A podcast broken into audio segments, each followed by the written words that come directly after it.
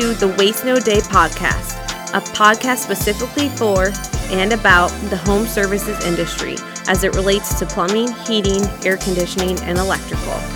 More than a podcast, Waste No Day is a credo, a determination, a mindset. It is a never ending discipline. It is a refuse to lose pursuit. It is a wake up call every morning to waste no day. Now, here's your hosts, Brian Burton and Nate Minnick.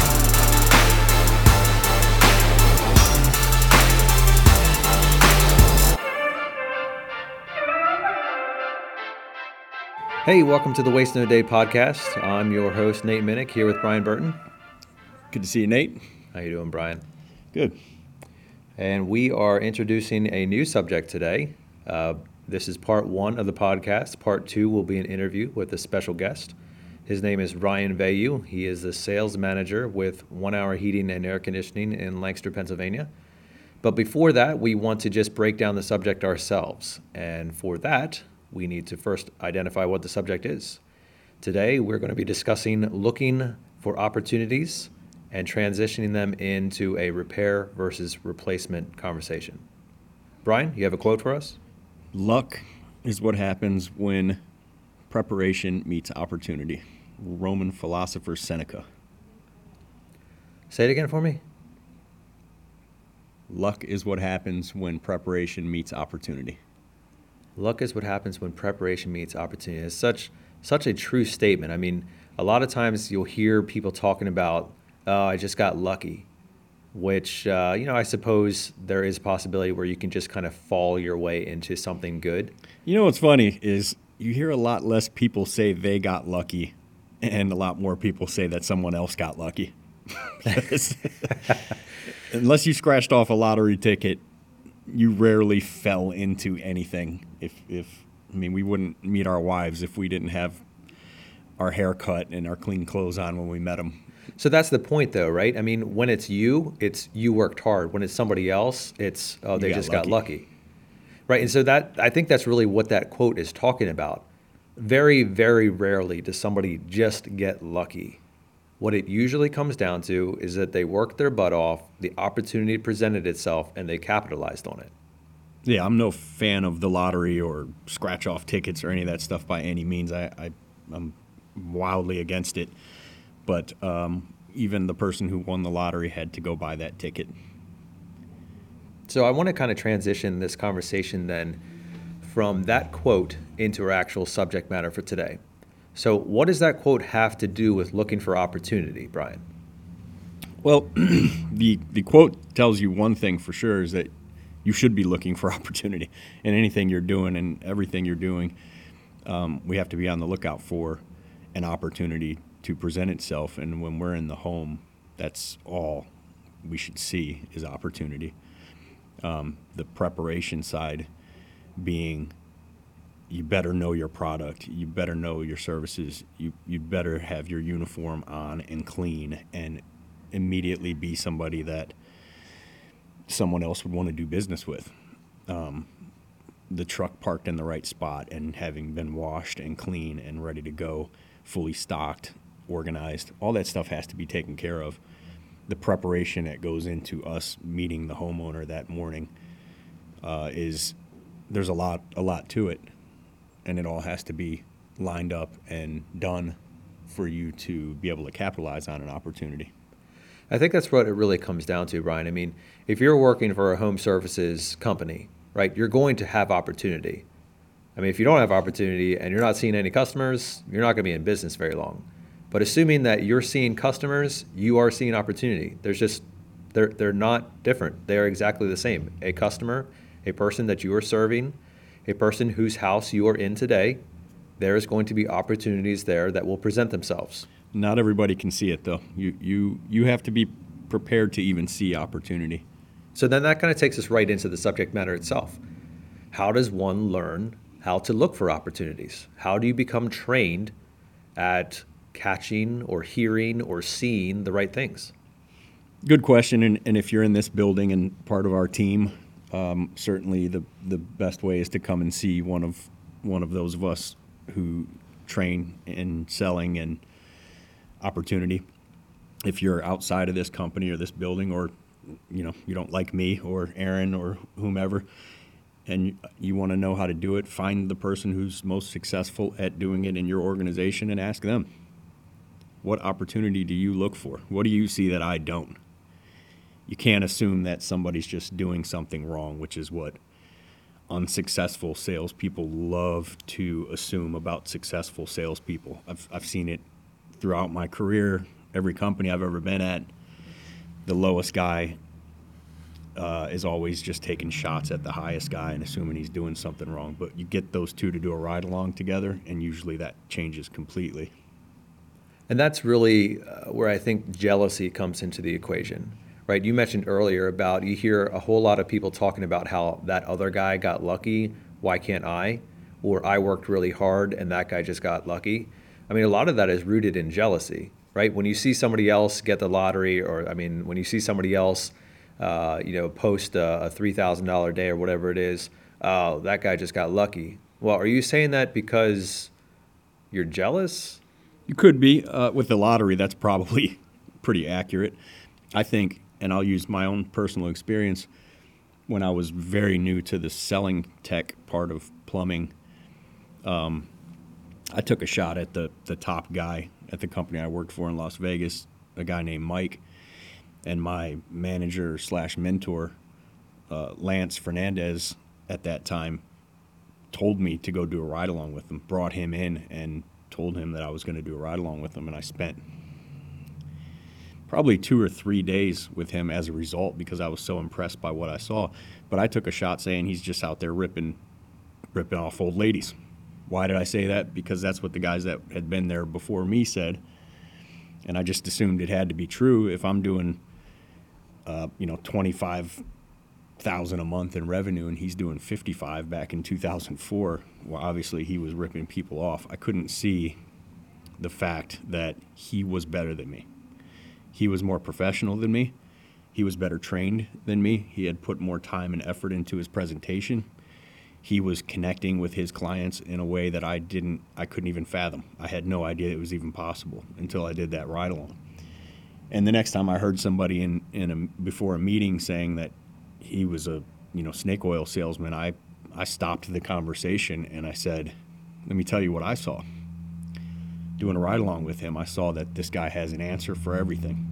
He's fully prepared. He's he sees opportunity in the entire plumbing system. He leaves and his clients feel like they got something done today. Unlike mine, who were recommended something and, and usually didn't go with it because I didn't I didn't paint a good picture. I wasn't uh, an effective communicator. I didn't relate to them enough. There, there was very little warm up, bonding, and rapport. Um, they, they didn't trust me yet, and I didn't make them very excited about my product. Yeah, so to kind of paint a, a funny looking picture, I mean, if you're wearing a suit, that suit is called jealousy.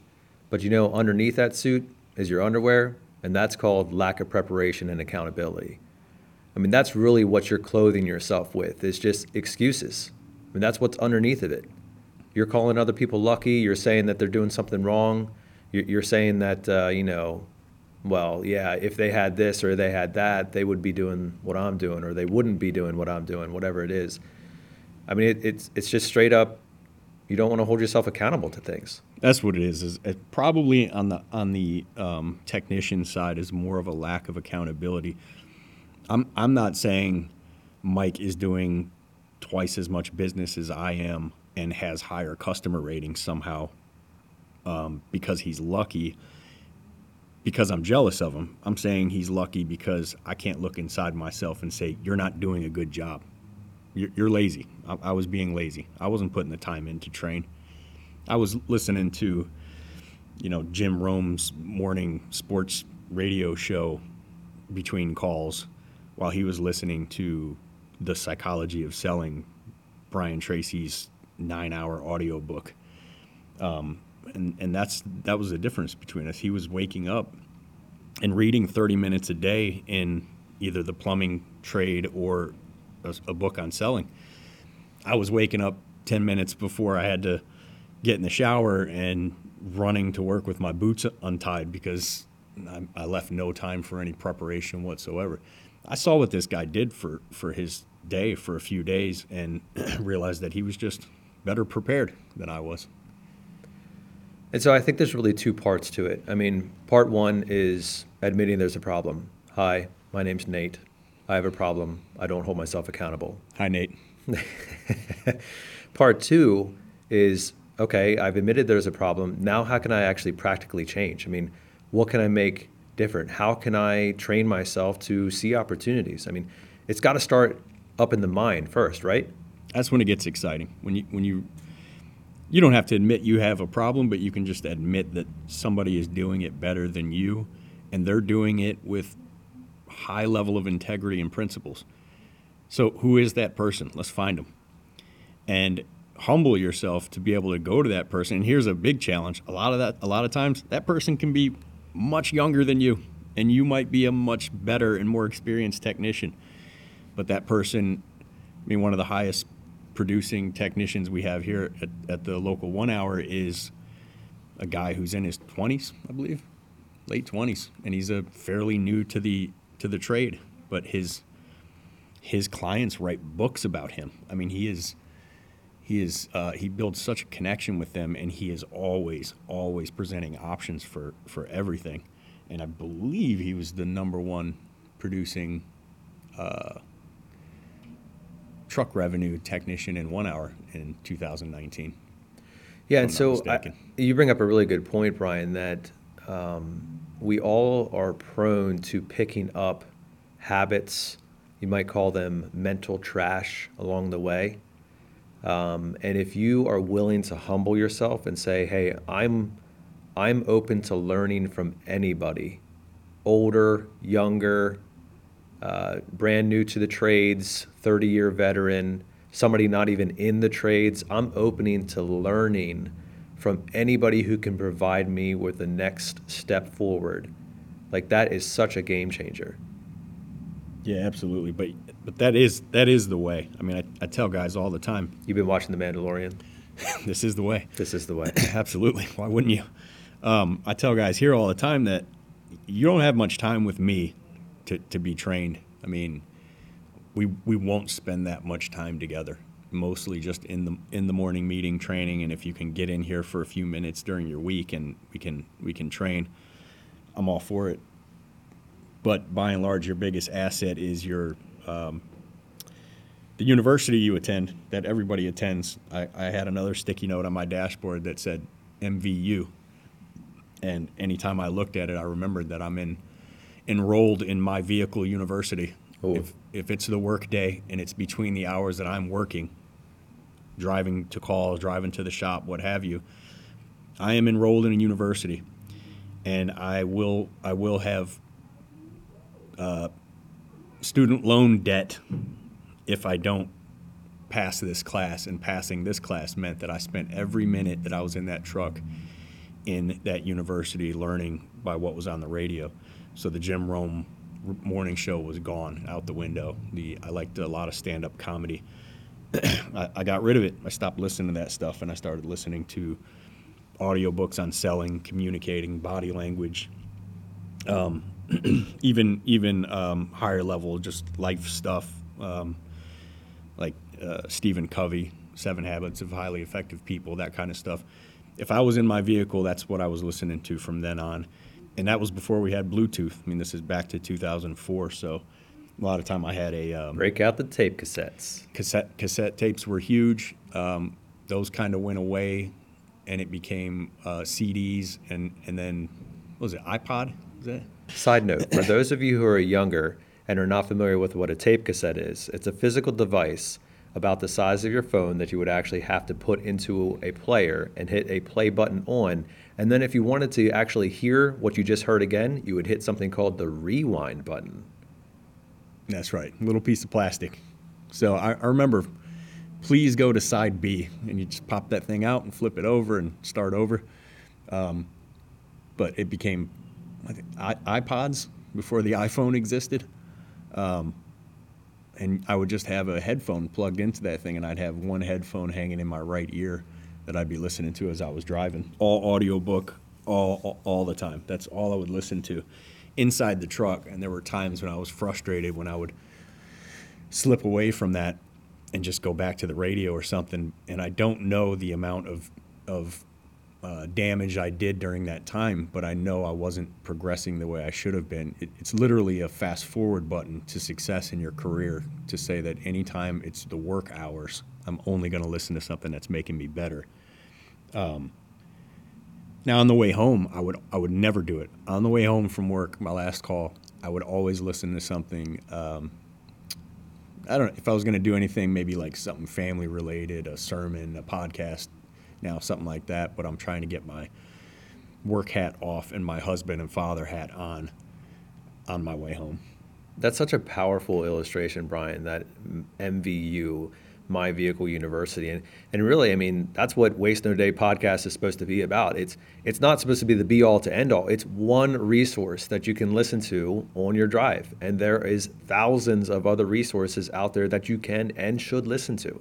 Absolutely, way way better content than we can give you um, by by much smarter people and people who have trained to do this kind of thing.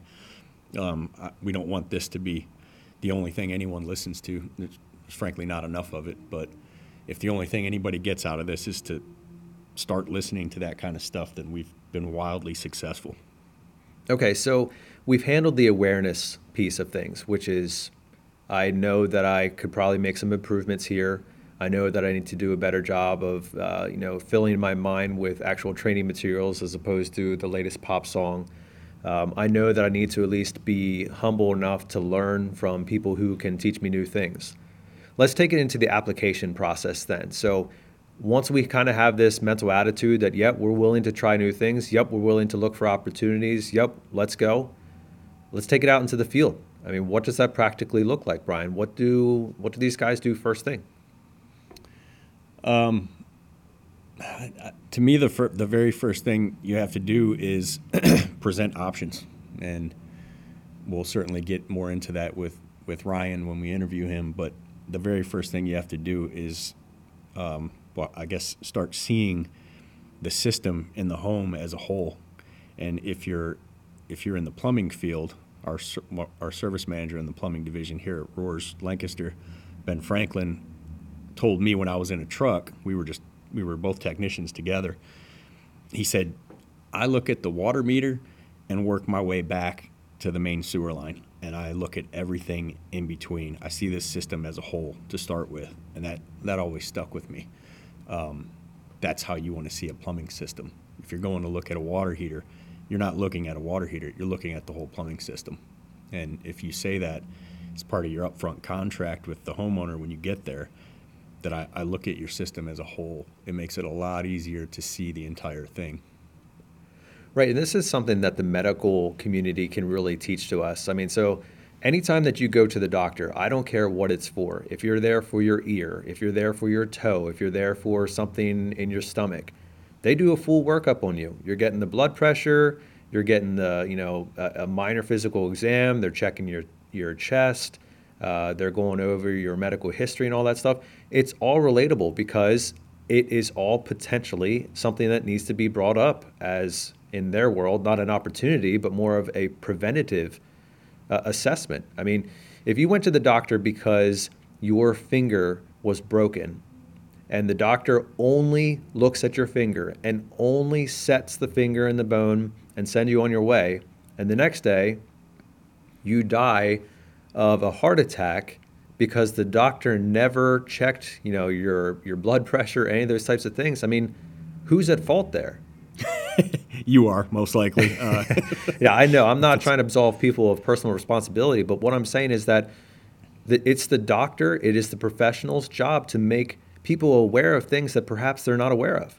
Certainly, yeah, and, and you would, you would, and maybe it's not as extreme as dying uh, the next day, but if there was something ailing you that a doctor should have caught in the initial checkup, um, even if you didn't hold the doctor accountable, that doctor should feel pretty bad about himself and the way he did his job, and us as technicians in the home should feel the same way.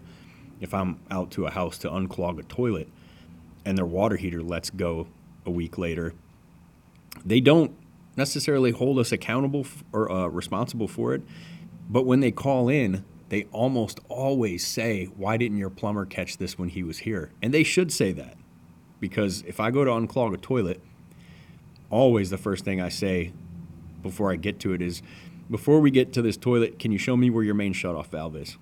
Why? Just in case. Just in case. I just I need to know where it is. And on your way to that main shutoff valve that they probably can't even lead you to, in most cases, I found that they didn't actually know where it is. Um, you get to see the water heater. You get to see where the water treatment is, if there is any. Um, you get to see a lot of their piping most of the time in the basement um, and, and what condition it's in. You get to see a lot of things. And that to me was was checking the heart rate. And then I was going to throw a gauge on the on one of the hose bibs and check the uh, blood pressure, you know, the, the water pressure. And these were all things I did at any call I ever went to as, as part of the service. I mean, I would say whatever your service call fee is, you're paying $76 to get me out here. Part of that $76 means here are the things I'm going to do. And I always did them test the water, quality, test the pressure, check the water heater, usually do a water heater flush. I try to do that on every call just be thorough and check everything. And it's no different if you're doing the elect the electric or the HVAC. You should see every part of that system for anything you've gone to the home for. That should just be part of it, and not necessarily uh, for the opportunity, but just as a service to that client. That's just part of what we do. And while you're doing all that, opportunity pops up like crazy, like a whack-a-mole game. Yeah, I mean, Brian, you and I work in the area known as the Amish community of the country, right? Lancaster, Pennsylvania. So there's a lot of Amish and they drive horse and buggies. And anytime that you see a horse and buggy on the road, if you look close enough at the horse, you'll notice that he has blinders on, the horse. And the blinders there for a specific reason to keep the horse's attention focused on what's in front of him as opposed to what's around him. Now, when you're a technician in the field, you want to do the opposite. Yes, you certainly want to address the problem that needs addressed. You want to fix or handle what they called you out there to do so or do for, but you don't want to do so blindly in the way that you're not also paying attention to things around you. If you're working with blinders on, you're, you're missing things. You're like that doctor who is only worried about the immediate concern and you don't ask any other questions about the health of the system. So, yeah, you, like Brian said, in, in the plumbing, you know, work your way backwards from the water meter. Or in HVAC, take a look at the entire system. Take a look at the ductwork. Take a look at the registers. Uh, I know you're there to do, you know, a gas furnace. Well, why don't you at least examine the outdoor unit to see what condition that's in? Uh, in in electrical, you know, it could be the panel. It could be are there smoke detectors in the home? Are there CO detectors in the home? Are the receptacles backstabbed? There's opportunities everywhere if you just take off the blinders and start looking. I thought you were going to mention the um, fact that I just washed my car and drove through horse manure, but yeah, the uh, tunnel vision is not something you want to have as a technician when you're servicing somebody's home whatsoever. No, nothing could be worse for you or for that homeowner all right, so I'm a technician. I've bought into the idea that I should pay attention. I've now opened up my eyes. I'm looking for opportunities. I'm walking around the home, seeing things. They're starting to pop out now. It's just like when you buy, you know, when you buy your very first uh, sports car, you start driving around and you're like, wow, everybody's got one of these. Well, no, that's not the case. You're now just aware that everybody has one of those. And it's the same amount of people that had them all the time. So you're in the home, you're seeing these opportunities, they're starting to become aware to you, you're starting to see things that you haven't seen before. Where do we go from here, Brian? Well, now you need uh, the training to present these things in a way that it makes sense to the homeowner. And that does not come naturally, uh, despite the fact that most technicians think it does or think it should. You can't really be naturally good or naturally bad at that. You can either be trained or untrained. And the best way to, to see that you're untrained is find the person who's really successful and go watch them do it. Do, do the ride along, do several ride alongs. Uh, go, go in on your day off and don't charge the company for your time. I'm, I'm telling you, there's no better way to do it than to to eat into your own time to do it, unpaid time. Um, it, it's just the best way. I mean, if you look at the averages in, in universities, um, the grades tend to be so much higher in people who have to pay their own way and take on student loan debt than people who had a scholarship or parents pay their way um, because it's you're you're using your own time and money. so I would always say get with somebody who's doing it well, watch them do it, lend that helping hand while you're in there, make sure it was worth their time as well, take notes, and then go fix it. Go look at your presentation, your communication style, and, and fix it. Use that university on wheels and and spend time listening to stuff that, that will make you better. And then practice practice is the, the biggest one. You're not going to listen to enough audiobooks or podcasts, and you're not going to watch somebody else do it enough, and you're not going to read enough to make you instantly better at it. You're going to have to go out there and fail over and over again and just get beat up and hear the word no and, and practice until you perfect that art of a presentation and then slowly but surely you'll you'll notice yourself getting way better at it. And it won't just happen in the client's home. You'll get way better at communicating in general. You'll you'll see yourself communicating with the waitress at the restaurant better, with you know your your spouse, with your children, with your friends. You just get better and better. The opportunities piece of that, Brian, is so critical in that, like you said, once you start doing it, you're going to get some pushback on it, which you know that's okay but that doesn't mean that the opportunities dry up, right? You have to push through that. You have to be able to say that, okay, I'm still seeing these things. I mean, once you see a water heater leaking, it can't be unseen. Once you see a Federal Pacific panel hanging on the wall, it can't be unseen. So you just need to push through that challenge, you know, overcome that objection from the customer and don't let it affect the next time that you see that opportunity. If you do so, I mean, you're just going to be walking around with a lot of unresolved issues and not be able to communicate them. And so it's critical, like Brian said, to be able to get in a practiced and well understood um, communication style with the customer so that you can make the most of the opportunities that are presented to yourself. Absolutely, Nate. So, step, step one, ladies and gentlemen, uh, find somebody who does it better than you humble yourself and go do a ride along with them. Go watch them do what they do. Take notes, see what you can do better, and try to implement it yourself. Step two, don't waste any more time between calls. Start listening to something that's going to make you better, period. Anytime it's during the workday. And step three is practice, practice, practice, practice. So good, Brian. So good. All right, well, that wraps it up for this part one of the podcast. Be sure to listen into for part two. Our special guest will be Ryan Vayu, sales manager uh, with One Hour Heating and Air Conditioning in Lancaster, Pennsylvania. And he will be talking about his field experience with taking and looking for opportunities and then taking them into the conversation with the customer and what that looked like for him. But hey, that calls it uh, a day for us. If you like what you hear and you're interested in working for a team that understands and values what it means to be a tech, if you want to know and understand more about looking for options and how that translates into rewards and abilities for you, come check us out. We're hiring all the time. You can find us on Facebook or you can hit us up on our website at wastenoday.com.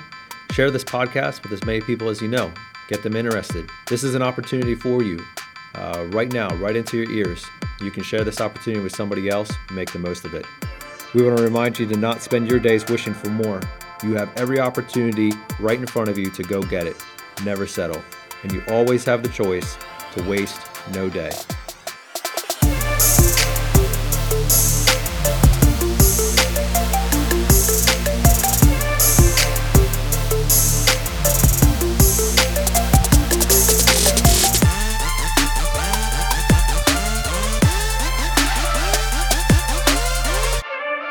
This podcast is a production of the South Central Pennsylvania branch of One Hour Heating and Air Conditioning, Benjamin Franklin Plumbing, and Mr. Sparky Electric.